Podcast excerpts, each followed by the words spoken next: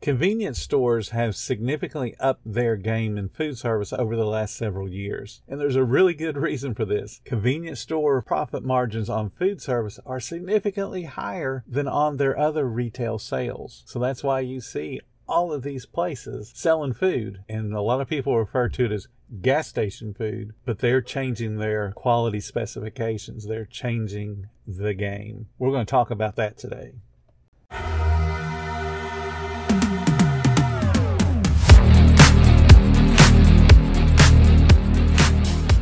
Welcome to the 10 Minute Food Truck Training Podcast. My name is Bill Moore. I am a food truck business coach, author of five food truck vending books, including Food Truck 101 and Food Truck 201.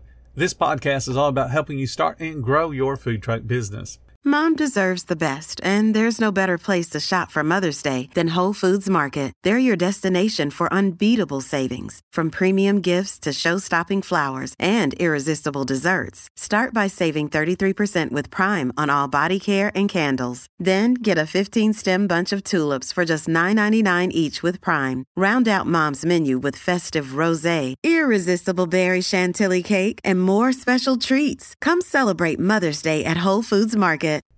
Convenience store chains, the big ones, such as Sheetz or Wawa or Kum & Go, Casey's, Buc-ee's, all of these, and there's a bunch of other ones too, have developed food service menus and they're offering fresh food that not only competes with, but in some cases improves upon the quick service restaurant offerings. Now, I know you're saying, well, I own a food truck. Quick service restaurants are the closest analog to a food truck. We do similar things. We work with similar foods. Our goal is to get the food out quickly.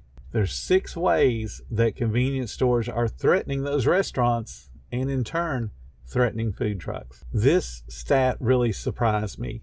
50% of consumers agree that convenience stores are just as capable of offering fresh food and beverages as the QSRs. That's odd.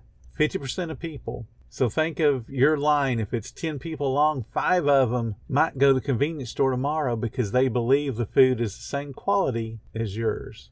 Now, with that in mind, consumers' perceived value of convenience stores is higher than that of restaurants. Perceived value. And what perceived value means is think of the overall process. Somebody's going to a convenience store, they're picking up gasoline, and they go, Oh, okay, I need to go inside and get something to eat for the family. So they've created that one stop shop, which is different than a restaurant because the restaurant doesn't offer gasoline or other retail products. So it's more convenient. Therefore, there's more value to that end user to go to a convenience store to pick up all of those things at once and save them what? Time. Convenience store food service margins are generally higher than at the quick serve restaurants, which means they're able to offer better deals and offer greater discounts. So if you've ever been to a convenience store that has some type of food service inside, and when I talk about food service inside, I'm not talking about somebody that's co-branded with Subway or McDonald's or one of the other chains. What I'm talking about is the convenience store offers its own branded food with its own employees operating that particular part of the convenience store. So you go to the pump, you look at the top of the pump, and there's an advertisement that says bacon, egg, and cheese biscuit, $1.99.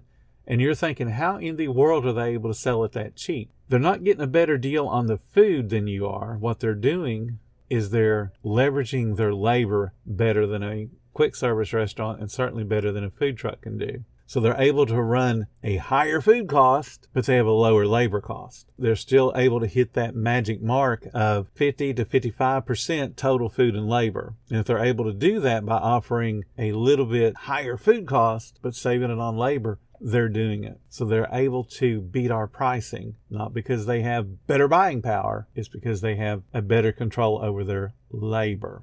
Convenience stores offer greater menu variety than a quick serve. And that's an opportunity to lure guests away. Now, you know that I want food truck owners to have a lean menu. We can't be all things to all people, so there's no point. That's one way that convenience stores are able to lure people away is because they can offer fried chicken at the same time they offer a burger, at the same time they offer pizza and salads and pasta. They can offer all those different things so that a family can come in, fill up on gasoline, and say, hey, let's go ahead and grab a bite to eat before we head home. And they can go in and get all those different things and satisfy mom with a salad, dad with a big old cheeseburger, satisfy the kids with a hot dog and pizza. Obviously, that's not something that we can compete with, but we can help convenience stores, especially the smaller ones, compete with the bigger ones by being one of two or one of three food trucks that sit on their property and offering those different options of food so the whole family gets fed. Convenience store retail items provide an opportunity to attract consumers looking for the convenience of that one stop shopping. So the dude pulls up to buy some gasoline and he realizes that, oh crap, I got to pick up paper towels too. I'm not stopping at Walmart. I'm just going to go ahead and run in here and pay the exorbitant price for them,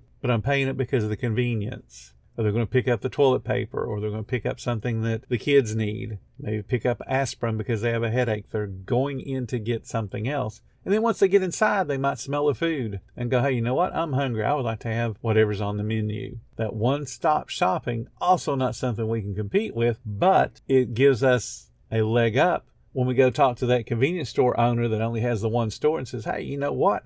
People love being able to come here to buy the gasoline, to buy your retail stuff, and then to get food. It's creating a sales pitch for you when you talk to those owners. Now, here's something that some of the larger chains are starting to experiment with, and that is adding a drive through. Now, at the point that they start to add drive throughs, they're no longer trying to be the one stop shop because it would be odd for someone to fill up gasoline then to go join a line in a drive through. It would make more sense for them to walk inside and pick up the food. But in a lot of cases, that means that people will be coming to that parking lot not to buy gasoline, but to get into the drive through lane. And now they're competing and advertising directly with us. Join the drive through, come into the drive through and pick up whatever we have on sale today. Because remember, they still have better margins than we do when it comes to labor. So those folks that are joining that line could have been at our food truck. So we've got to be aware of what the competition is doing so that we can step up our game and be a little bit better than they are. We can compete with them on quality. We should be able to beat them on quality because they're selling the lower end food products. They're not baking the biscuits in house. They're not breading the chicken in house. They are just buying it already frozen, already prepped, and then dropping it. So we can beat them on quality. We can beat them on friendliness. We can beat them on that part of service. We've got to be just as fast as they are, though.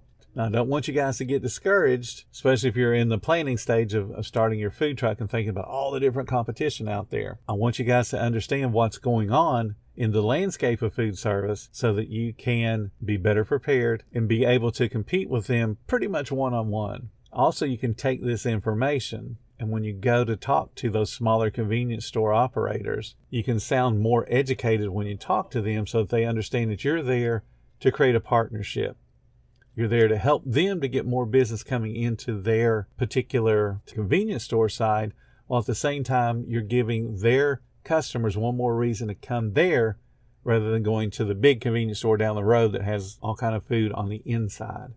So if we're going to compete with them, then we've got to have the information. That's why I provide this to you guys so you can be thinking about how you can leverage this information to get your foot in the door to help those smaller convenience store operators compete with the big boys. Thank you so much for listening to the 10 Minute Food Truck Training Podcast. If you're finding all the information helpful to your food truck business, please become a monthly supporter of the podcast. Just hit the support button or follow the link in the description. Every little bit does help keep us going.